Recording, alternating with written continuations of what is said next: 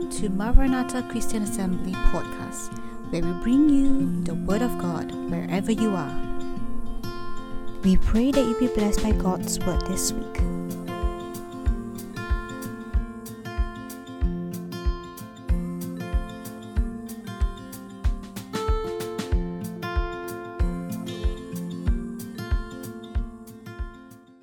We are all mostly creatures of habit. Right, and many of us prefer status quo. Like you prefer to sit at your favorite seat. How many of you, right, honestly have a favorite seat in this hall right now? Right, your seat, if somebody touch it, right, you will go there and you will like, and then no choice, you sit beside it. You know, kind of thing, like you have this favorite space, favorite corner, and you go in. You basically, right, if today, right, we have a blackout. Right, you walk up the lift, you go, you can close your eyes and you can get to where you're supposed to sit and have worship. Right, you have a habit. And the thing is this, we all also know that over the last 3 years, right, a lot of habits were broken. Right, because we have to do new things, we have to try new things.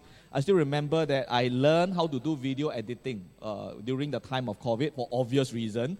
Right, because circuit breaker, we're not even talking about COVID restriction, right? You can go to a hall and record. Right, we were at home and I have to try to set up camera, use my phone, and the phone have a limitation, go and find a something to hold my phone, couldn't get a stand, and then no lighting. So we have to go and buy those kind of lighting and mount, I try to find a place to put on the ceiling and kind of thing. No aircon, so we have to close all the window in a non-aircon room. Just to do recording, because if not, the sound outside will, a lot of things that we have to learn, right? A lot of things that we have to learn, and the thing is this, many times, right, can you click the mouse?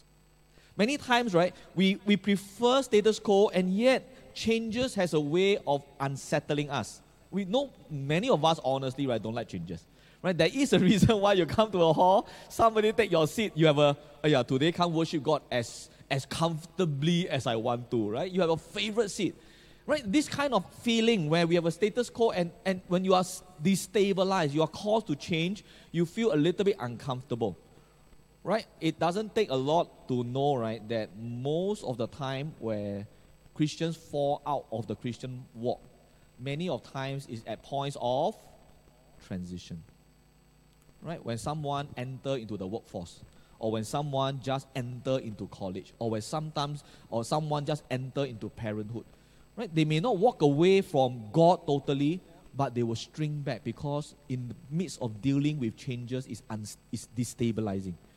Unfortunately for us, right? We are status quo creature. We are habit. We want to do things the same way, every day until we die kind of thing.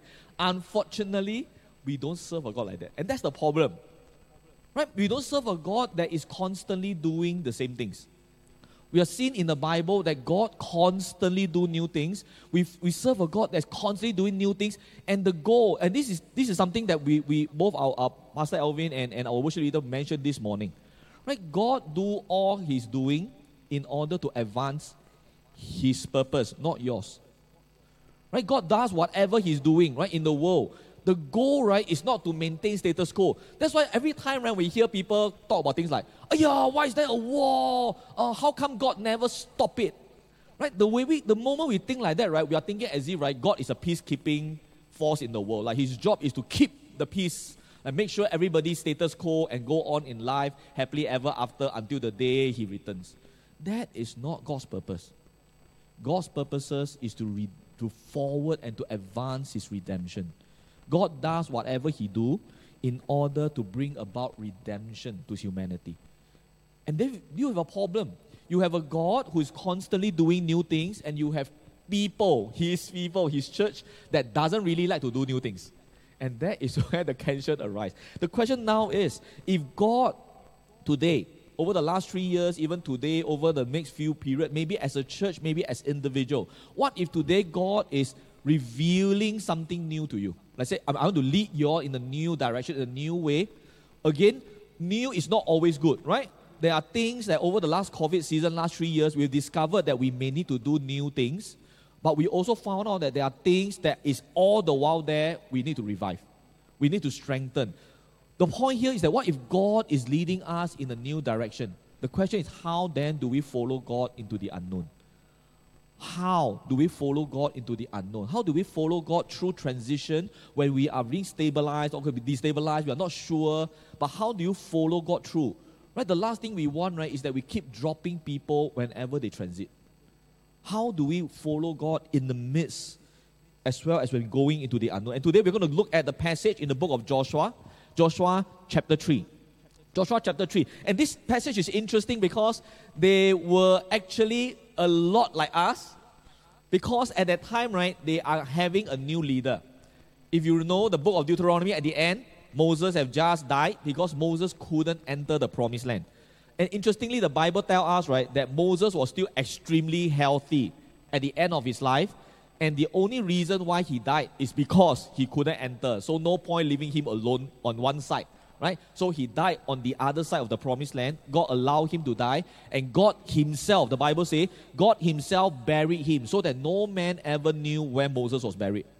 God wanted to make sure he is well buried, but no one will come back and keep on looking for him. But okay, move on. They have a new leader.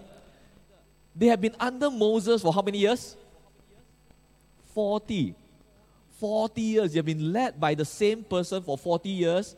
And you must understand, right, at that time, the congregation, the people of God, Israel, at max 58 years old. Oldest, 58 years old. Moses, 120, double. They have been led by the same person from young adult all the way until they have grandparents. And they've been led by the same leader. Now you have a new leader. Joshua is taking over. They are going into a new place. They are going to the promised land, a place they have never really stepped in before, except the 12 spies. They have never really been there before. They need to take up new responsibilities. They are now going to fight a war. They are going to do things that they have never done before. They will be facing new dangers and enemies. In the past, you don't really need to face cities. You are just walking around, people kacau you, send a little army, and you fight back, you win, that's it. Now you're going to attack cities, you're going to divide land, you're going to do farming. There's a lot of new things, and there's also new dangers and enemies. There's also new temptations and challenges. There's a lot of new things. If you talk about transition and heading to the unknown, right? This period of time for the Israelite is the most uncertain period of their life. A lot of things is different, and the one anchor they have held on for the last 40 years is no longer with them. Right? Their leader Moses. And they are now going into the place. And today we're going to look at Joshua chapter 3, verse 1 to verse 8. This is actually what happened, right, on the verge of entering into the promised land. So can you imagine, right? This is the Jordan River. Right? They are camped on one side. You walk over to the other side. That is Canaan. That is the start of the entire new chapter of the people of God's life. They will enter into the promised land. They will enter into Joshua's book, the book of Joshua, and to start to take over and to conquer the land. Totally new situation. No longer wandering around. And this is what happened. And this is, you can see in the picture, the place. And in the map, you can see roughly, again, these are all guesses, right? They are likely at the plain of Moab. You can see on the map, right? The plain of Moab, a space large enough for you to hold a lot of people. You're talking about at least 3 million. 3 million people, at least 600 fighting men. That's a lot of people, right? This plain is large enough to hold everybody, and they are now facing a very shallow crossing. Okay, shallow, not in the sense of like wow, you can just longkang, just everybody walk across, but at least deep enough so that you need a parting of the Jordan River, but not deep enough that it will sweep you away. But there's a river that marks the past and the future. Cross over, you will face Jericho. And this is where our story begins. Joshua chapter 3, verse 1 to verse 8. Let's read together. If you have the Bible, or if not, you can follow me on the screen. We'll read together, and then we will go in and learn about how, as God's church, we are able to follow God into the unknown. Let's read together. Joshua chapter 3, verse 1 to verse 8.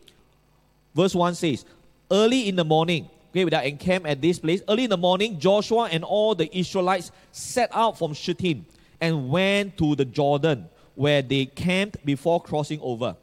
After 3 days, the officers went throughout the camp, giving orders to the people. When you see the Ark of the Covenant of the Lord your God and the Levitical priests carrying it, you are to move out from your positions and follow it. Then you will know which way to go, since you have never been this way before. But keep a distance of about 2,000 cubits between you and the ark. Do not go near it. Verse 5. Joshua told the people, consecrate yourself, for tomorrow the Lord will do amazing things among you. Verse 6 to verse 8. Joshua then turned to the priest, said to the priest, take up the Ark of the Covenant and pass on ahead of the people. So they took it up, went ahead of them.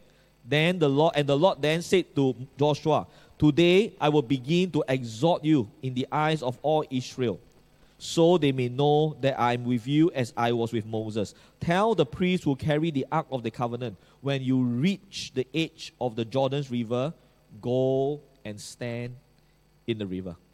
Let us pray. Father, today as we come before you as your people, Lord, we know that you have prepared us and you have set us in this community.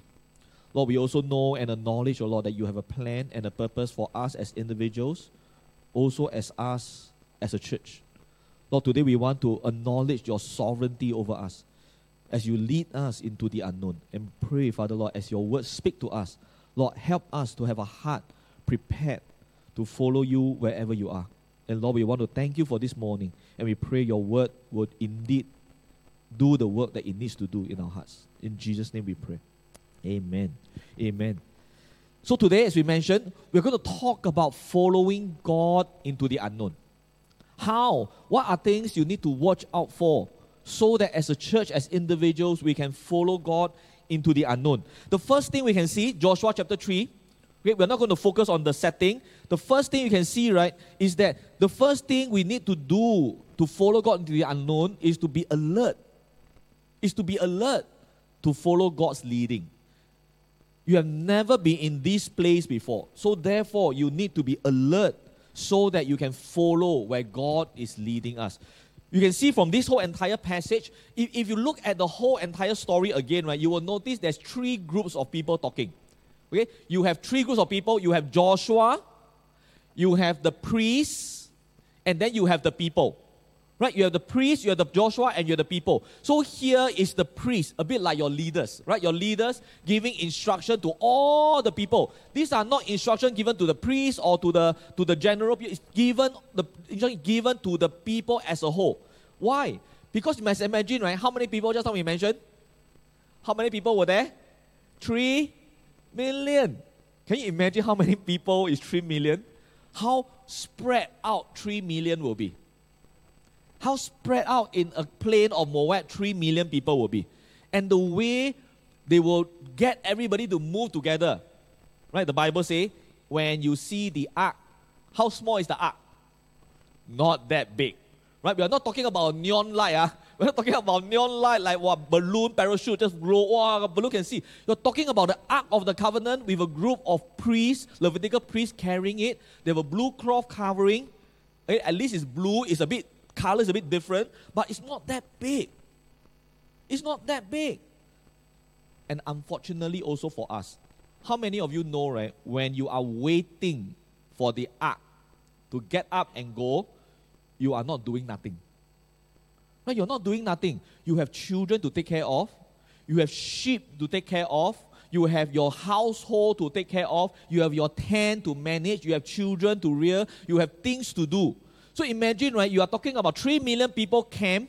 The Bible tells us, right, the encampment is something like this. Sometimes they camp at the place 3 months. Sometimes camp 1 year. Sometimes camp 1 month. You have no idea how long it will take. And the instruction, whenever you see the ark move, you just move. Right? The most logical reason is very simple. No grass. Finish eating the grass, time to move on. Okay? But the point is this. Nobody knows exactly when is the time to move on. Everybody is waiting for the signal. The Ark of the Covenant stand, go, okay, you go. Right? Can you imagine now? You are doing the things. You are taking care of making milk powder halfway, and then the Ark of the Covenant left. Does it make sense to you? Is it okay? You see the picture? You are not doing nothing. You are not taking a chair, right, and sitting there like, this is the Ark of the Covenant. I will make sure I see the Ark of the Covenant leave. You're not going to do that. Half the time just waiting. You are going to be doing something. You're going to be doing something. But how many of you, right, have young children before? Right? How many of you have tried, right, to hold a young kid, toddler, maybe like 4 years old, 5 years old, and try to bring him across a traffic light? Okay? Where do you put your eyes? Those with young kids, you know, okay, young little toddlers, like maybe 4 years old, 5 years old, you try to hold them. Don't be too young. Too young, you can basically just take one hand and just pull over. Okay? Maybe about 4 or 5 years old, right? You hold his hand and you walk across the street, across the road. Where do you normally put your eyes? Where do you look? On the child? Then the car, how? The car, right? Right? Anybody don't do that? Anybody, right, feel so safe that your kid will not do anything funny, you just do this. Then halfway, my kid, eh? Right? How many of you know, right, when you bring a kid, a young kid, across the street, half the time you're looking at traffic, half the time you're looking at a kid. You're doing this. You are one eye on the child, one eye on the road. So that you can see your child, you can still, don't do this, don't mind, just look at the road. Right? You have to look at the child, but you know instinctively the other eye must be on the road. Can you imagine, right? That is what the Israelites are doing 24/7. Are you taking care of your kids? Yes. But one eye on the child, one eye on the Ark of the Covenant. One eye on your sheep. Oh, they're going all over the place. But no matter what you do, one eye on the sheep, one eye on the Ark of the Covenant. Must remember, right, that time when they were stationed, the Ark of the Covenant is always the same direction because they came the same way everywhere they go. Right? So it's always the same. So if you know that this is my place, I sit, remember status quo, I will always sleep in this tent. The Ark of the Covenant, if it's there for me, it will always be this direction. All you need to do, take care of your kid. Take care of your kid. Take care of your kid. Take care of your kid. Oh, leave. Okay, let's pack up. One eye on the kid, one eye on the ark. Basically, what we are talking about here is this. At the end of the day, right, if you can't even see the Lord's leading, right, how do you even follow God's leading? If you don't even notice what God is doing in the church, or maybe in our own life, if you don't even recognize what God is leading you in your own life, right, how can you follow God's leading in your life? And do you realize what happens most of the time? I have my kids, right? Real time. This is today. I have my own kids. What were we supposed to do? One eye on the kid, one eye on the ark. But do you agree many times, right, what we actually do is this? Both eyes on the kid. Maybe for some of us, it's the kids. Maybe some of us, our both eyes are on our career. Maybe sometimes our both eyes are on our health. Maybe some of us, right, our both eyes are helping our grandchildren. That we come to a situation, right, that maybe, right, you are doing, and the Ark of the Covenant left already, and your tent is still remaining there. We don't notice. We are not alert to recognize what God is doing. We must first recognize and notice the leading of God in our midst before we can even decide whether to follow. But what if, right, sometimes we are so distracted by our earthly concerns that we don't even recognize what God is doing. For example, over the last 3 years, can anybody, right, honestly say, I know what God is trying to do? Think about it. Over the last 3 years, God, COVID, a lot of things happen, right? War, a lot of things happen. Can anybody come and say, I know what God wants us to do here? Because God is leading the church, right? God is leading me. I know what God wants me to do over the last 3 years. Or sometimes, right, over the last 3 years, maybe in the time of COVID, we were so concerned about, I want to do this, I want to take care of this, I want to take care of that. And God is doing something in the world and in our church and in our own life. And then we are all concerned about doing our own thing. Nobody ever stopped and said, God, 3 years. I always tell people, right, you actually think there's only two ways to think about COVID. Only two ways. One way is this. God is busy doing other things. And then just nice, there's one box called COVID and drop into the earth. And then God said, "Ayah, drop ah, ayah, how ah, let's try to scramble to solve it." Or God knew what he was doing all this while. Over the last 3 years, God knew what he's trying to do. The problem is the church doesn't. God knows what he's doing. You either think of COVID as a cosmic mistake, God made a mistake, somehow it's there, or God knows what he's doing with COVID. The question is not whether God knows, right? The question is whether his people, who is supposed to be participating in his purposes, to help him to do the work as his body, right? Body of Christ. We are supposed to do the work as his body. The question is not whether the head know. The question is whether the body know. What do you call a head, a body, right, that doesn't respond to the head? You call it, in today's medical term, paralyzed. Paralyzed, right? The head says something and the body doesn't know. That's what we call paralyzed. The head knows. The question we have to ask ourselves is, many times in our own life, are we so distracted by our own things? Our earthly things. Again, right, don't go to the extreme and say, therefore, I just take a chair, look at the Ark of the Covenant and sit there and don't care about the things in my life. Like, don't care about my family, don't care. We are not in any way saying that.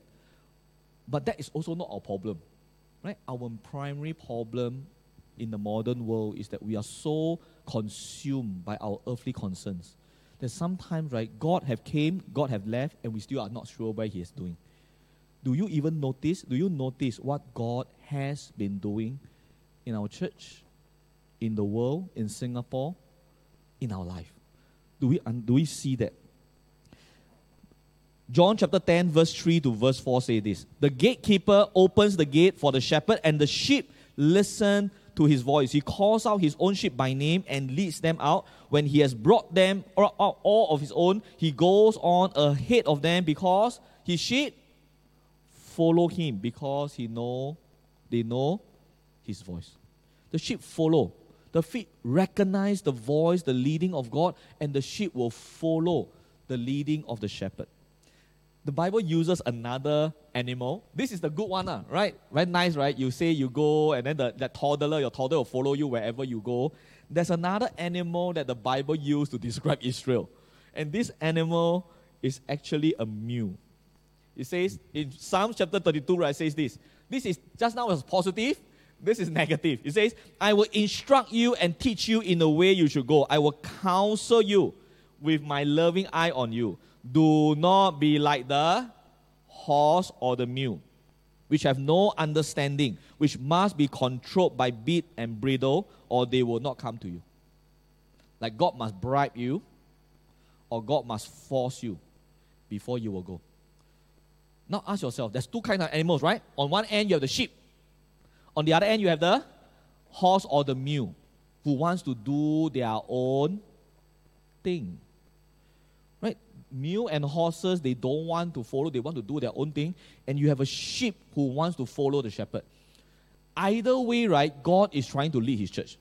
Right? The Bible tells us, right, even when we are faithless, even when we struggle, God will never become unfaithful. God will remain faithful to his church. God will not say, you don't follow. Okay, heck care, I go. God will forever want to lead his people. He will try again. And the question we have to ask ourselves is this. Do you prefer God do the first way or the second way? He will say, hey, come, and then we go. Or you want God, right, to use COVIDs, to use persecutions, to use illnesses, to get our attention, then we will be willing to do what he says.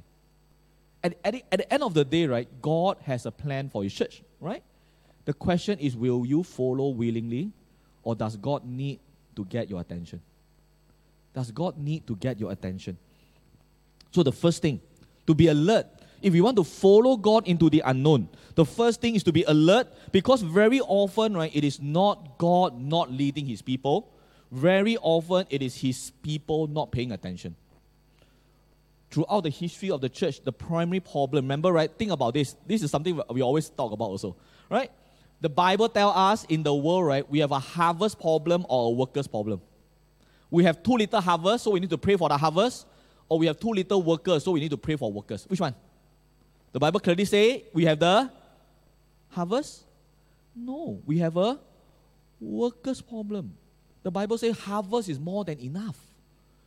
That means, can you imagine? The Bible says you open the curtain and you look out. There are more than enough people wanting and needing to hear the gospel than people willing to preach to them no matter what it takes. There are more people who are waiting for someone to preach to them than for people willing to preach to them. The church have never suffered under a harvest problem. When we talk about revival, right? We talk about revival. Revival is never a harvest problem. It is a workers' problem. We don't have enough people paying attention to the leading of God, coming together as a church and going ahead to do what God wants the church to do.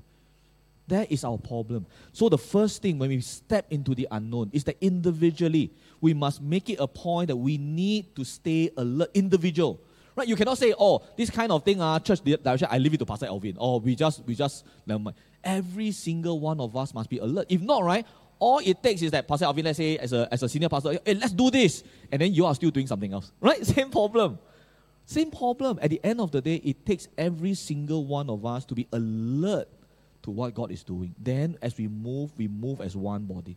That's the first thing, to be alert to follow God's leading. The second thing, right, Joshua told the people, we now not only be alert to follow God's leading, we need to be surrendered. We need to be prepared for God to work through. Joshua told the people, right, now again, Joshua is still addressing the people. Last time was the leaders reminding the people, remember, as you go through life, don't be distracted. God is still here. God is still doing His work. Now, Joshua came and represented God and spoke to the people. Today, you consecrate yourself. Today, you prepare yourself. You set yourself apart. Because God will do amazing things among you when? When are you supposed to consecrate yourself? Today, right? But when is God working among us? Tomorrow. Consecrate yourself today because tomorrow God will act. The question we have to ask ourselves is this: are we surrendering ourselves today, preparing ourselves today, believing that God will work through us tomorrow? You know, sometimes you hear a lot of people talking about, no, we need to revival. We want to really come. The question is that, honestly, Easter is coming out, right? Okay, imagine Easter came out and you, in this place, in this hall, right, we have 50 converts. One shot, one service, 50 converts. Every single one you're brought, right, every single one come to know the Lord. Is it revival? Yes. Next question, do we really believe we have enough people to contain them? Do we have enough cell leaders to take care of them? Do we have people committed enough and know what to do? Or we go the reverse. They come in first. Then we go for a course on how to take care of young believers. By the time you finish your course, you come back, what happened to the young believers? When do you attend baby classes? Prenatal classes. It's called prenatal for a reason, right? You attend prenatal classes before or after the baby come out? Before. Because once the baby come out, you need to know what to do. So the question is, sometimes, right, we pray for God to work among us. The second question we have to ask ourselves is, it's good to pray, right, to believe, but the question is, are we even preparing ourselves today, believing that God will really answer our prayer? This is like you, right, praying for rain and not bringing an umbrella. God, pray for rain. God, tomorrow we will have rain. We will do this. We need a rain. And then we go out. Hey, what's your umbrella? I got umbrella. Then got rain. I go and buy lah. I got rain. Then go and buy. You pray for rain, and you never bring umbrella. You pray for God to work, but we are not allowing and preparing ourselves so that God will truly work through us. Consecrate yourself today. If you really believe God will work through us tomorrow. And for some of us is this. Some of us, right, you have been asked maybe as to serve, to step up in whatever ministry. Right? We are preparing. A church is always preparing for the future. The church is always preparing for the new generation coming in. Maybe God has been speaking to some of us to step up, and then you said, no, not ready, I don't see the need. But maybe some of us, God is speaking to you. Maybe you really need to step up. Maybe you really need to prepare yourself. Like what Pastor Alvin and myself, and maybe Pastor Wilson, we were all alumni of the same school. for many of us, right, we started preparing and studying in the Bible school, right, before there was a ministry. I started when I was fresh grad from university. I was 25. I started my ministry only at the age of 30. I spent 5 years, right, in a Bible school part-time at night, not knowing why am I studying for. I just know I need to do this. I felt caught and go, but I have no ministry, no title, no position, no one ever sent. I was like, God, constantly over the 3.5 years, I was asking God, am I doing this because I want to do or why? I just know I need to do, but I constantly question, God, why do you want me to do this? All because of a call when I was 23 years old. I need you to go and do this. Okay. Starting, young people, starting, okay. Halfway, God, why? This is getting a little long, like 5.5 years without knowing what you're studying for, paying out of your own pocket. Some of y'all will know this. I shared many times in our other classes, right? I don't have an insurance for a very simple reason, right? Because when I was young, I have a stroke. So therefore, right, my insurance is very expensive. And it doesn't cover a lot of things. It's like double normal insurance price. And the problem is, as a fresh grad, I need to pay for Bible school. It was either Bible school or insurance. Either one. You can't do both. It's either one. And we always tell our church, right, we invested our whole life in the church. We gave our life. That means, right, I treat my church as my insurance policy. If something happened to me, I got 4 kids, right? If something happened to me, I tell all my close friends in church, I say, hey, if something happened to me, please don't pray for my wife. Just go and call her. Right? We have invested our entire life in the church. We have no other security except in the church and in God. But we prepared ourselves. This is worth doing. Why? We don't know. We only know that once we are prepared, God can use. So sometimes, right, we have people asking, God, we want to use me. And then your pastor said, why not you come and be trained? Never mind. Wait for God to call me first. And God will tell you, why not you come and be trained first? What do you actually anticipate God doing through your life? Like the church is going through a direction. Like as you were hearing some of the things being said, anything resonated in your heart of God wanting to raise you up for something? The question then you have to ask yourself is, what are you willing to do today if you really believe God will accomplish what He called you tomorrow? What are you going to do today? Invest in. Maybe for some of us, you need to invest in studying the Bible more, preparing your foundation, building deep, right? Building deep, knowing your scripture well, investing time. We have this saying, right, in a lot of our Bible classes, the Bible is something that is always important. Right? Because you ask any Christian, Christians, do you believe the Bible is the Word of God? And the answer is, not very convicted. Okay, try again. Do you all believe the Bible is the Word of God? Okay, is it important? Okay, see? Okay. Is it urgent enough for you to put it as top priority right now?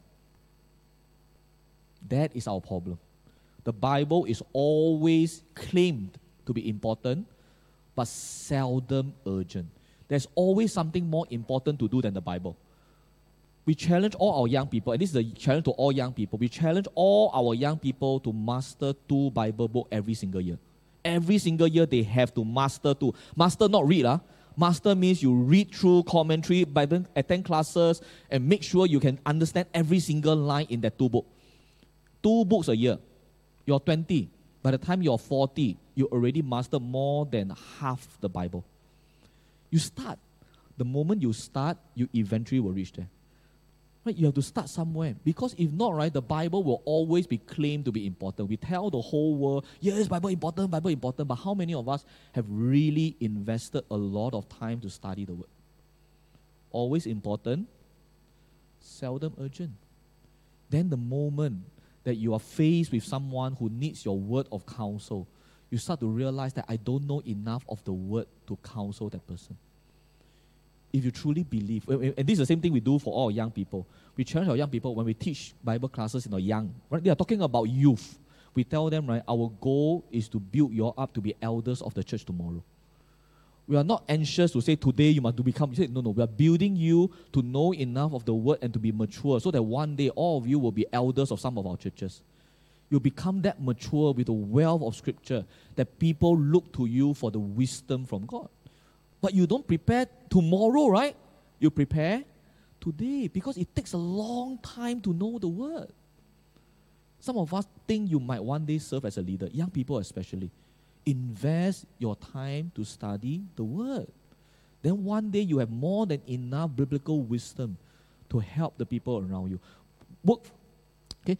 Prepare yourself fully today so that God will work through tomorrow. 2 Timothy chapter 2, verse 20 to 21. In a large house, there are articles not only of gold and silver, but also of wood and clay. This is the large house is referring to the church as a whole.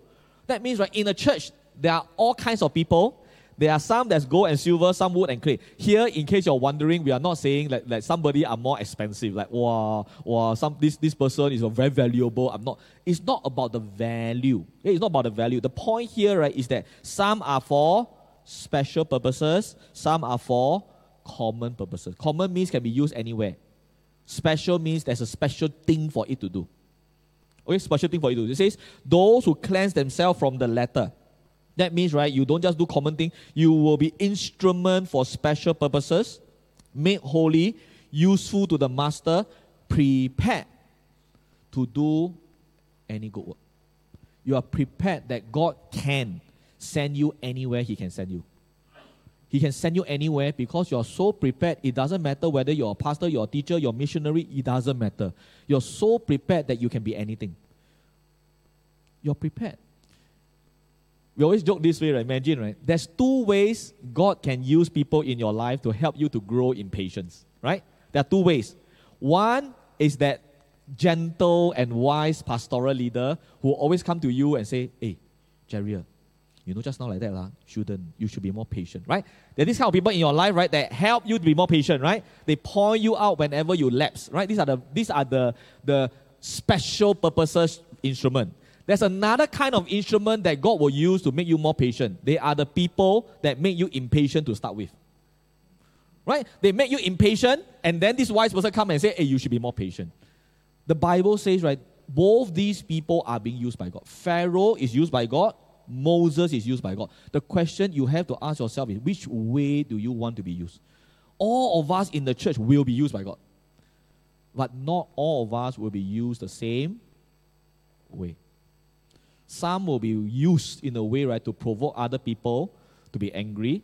Some will be used, you're laughing, you're like, you can laugh, but please, when you're laughing, don't look at one another, okay? Don't, okay, so keep to yourself, okay? Whoever is in that person in your mind, don't show, okay? If your wife or your husband is sitting beside you, please don't glance at them at this time also. Just keep to yourself, okay? Just keep it inside, okay? But the point is, right, there are two kinds of people, right, that can help you, that God can use in your life. One for common, one special. The Bible says, strive to be the person who is used in the special way. Obviously, right, the one that is used common use, a lot of them, right, don't even know they are used by God. True? Pharaoh don't even know he's used by God. Nebuchadnezzar doesn't know. You are used by God to provoke people to be angry, right? You didn't even know that God purposely allowed you in that person's life so that you can help the person train to be patient. You didn't know. But the person who go in and say, no, brother, you shouldn't be like that, that person knows that he's being used by God. One is active. The other one is just being passively. Right? The Bible tells us we should strive to be people who prepare ourselves so that we can be used by God. It is one thing to always pray, right, and want God to act. Right? It's pray, oh God, you should do this, you do this. It's another, right, is to pray and make yourself available for God to act through. Basically what we are saying is this. It's one thing to pray for God to do something. It's another to pray and say, God, I am willing to be the answer. How many of you have had this experience before? That you pray for someone with a financial need among us. And when you pray, right, you actually expect that the money will drop from heaven. Right? We pray, and then maybe for some of us, God is stirring you. Maybe you can be the answer to that prayer. It is one thing to pray for world peace, like Ukraine, Poland war at that time in fighting. We have a sister in church pray, and he went there to help. He went there to the border to try to help. He stopped his work, take no pay leave, and went there to help.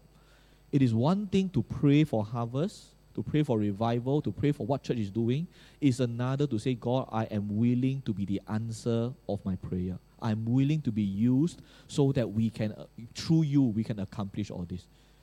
Be surrendered for God to work through. And finally, quickly, the last thing. Okay, the first thing, be alert to know what God is doing. Don't be so distracted. Second, every one of us be surrendered so that God will work through us. The third thing is to be willing to move on ahead. Okay, be willing to move on ahead. Here, Joshua is not talking to the people. Joshua is telling the priests, the leaders. They are the one walking in front, right? So Joshua told the people, take up the ark and walk on ahead, because people don't know where to go. And then he turned, God also told the people, the priests, when you stand and reach the edge of the Jordan River, okay, don't wait there. Don't wait for the people to go in first, because no one knows what to do. No one dare to go in. Who should go in first? The priests. Go in and stand in. You stand in, the miracle will happen. Then the people behind you will believe that God is here, and then they will follow. And the point here, right, is that sometimes for some of us, among us, maybe for some of us, we are leaders here.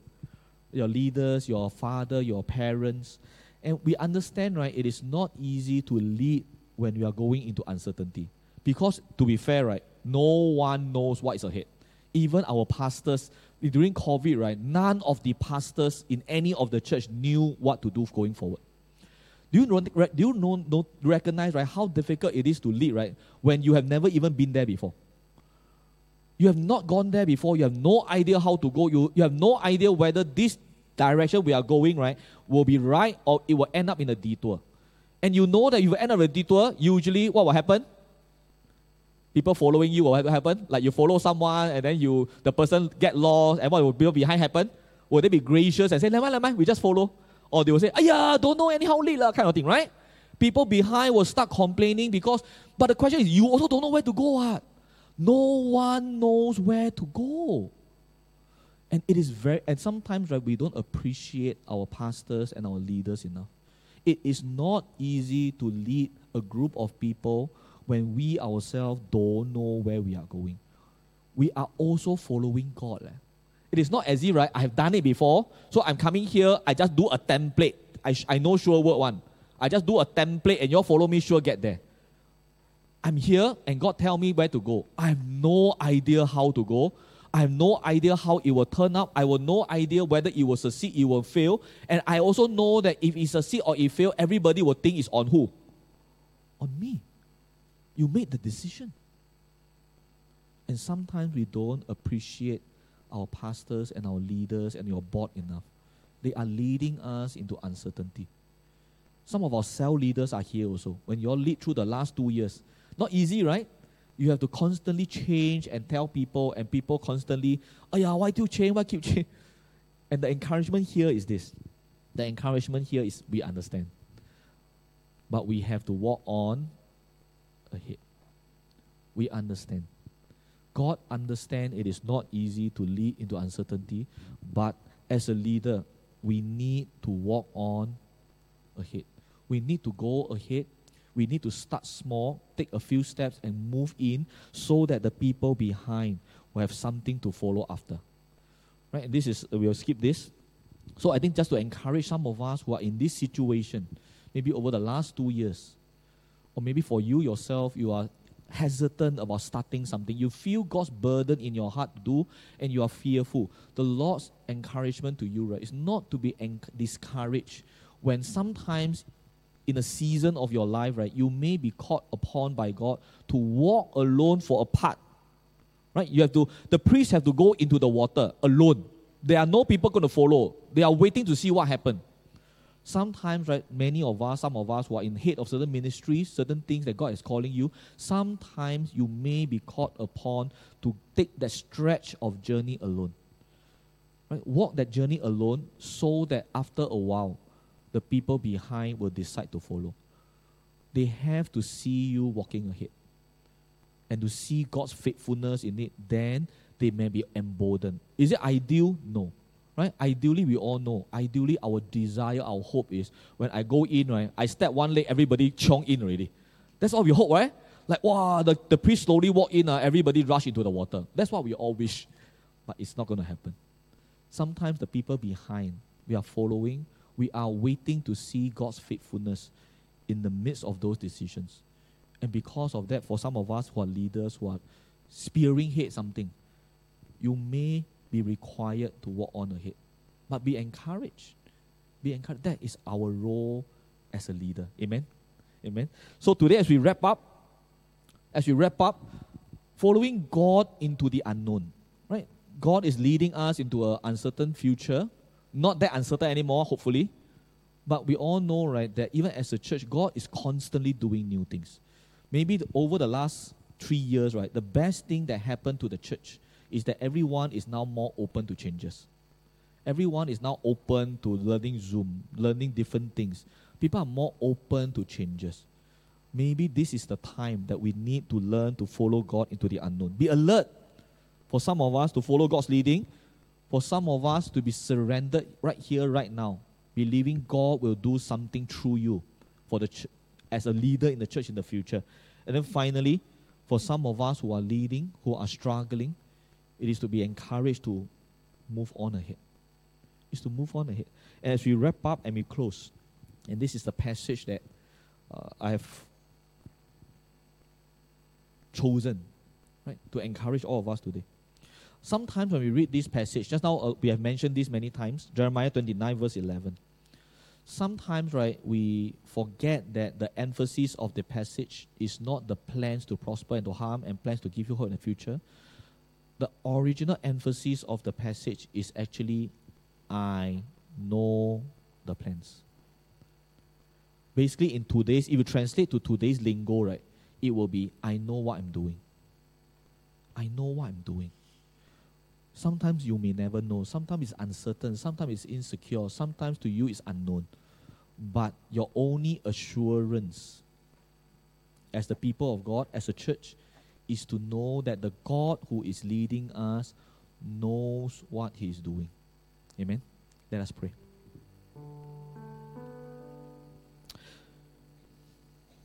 Father, today we want to come. We want to submit our life to you afresh. Many a times, Lord, as we come to you, Lord, we demand things from you. We call upon you to do things for us, to accomplish the desires of our hearts.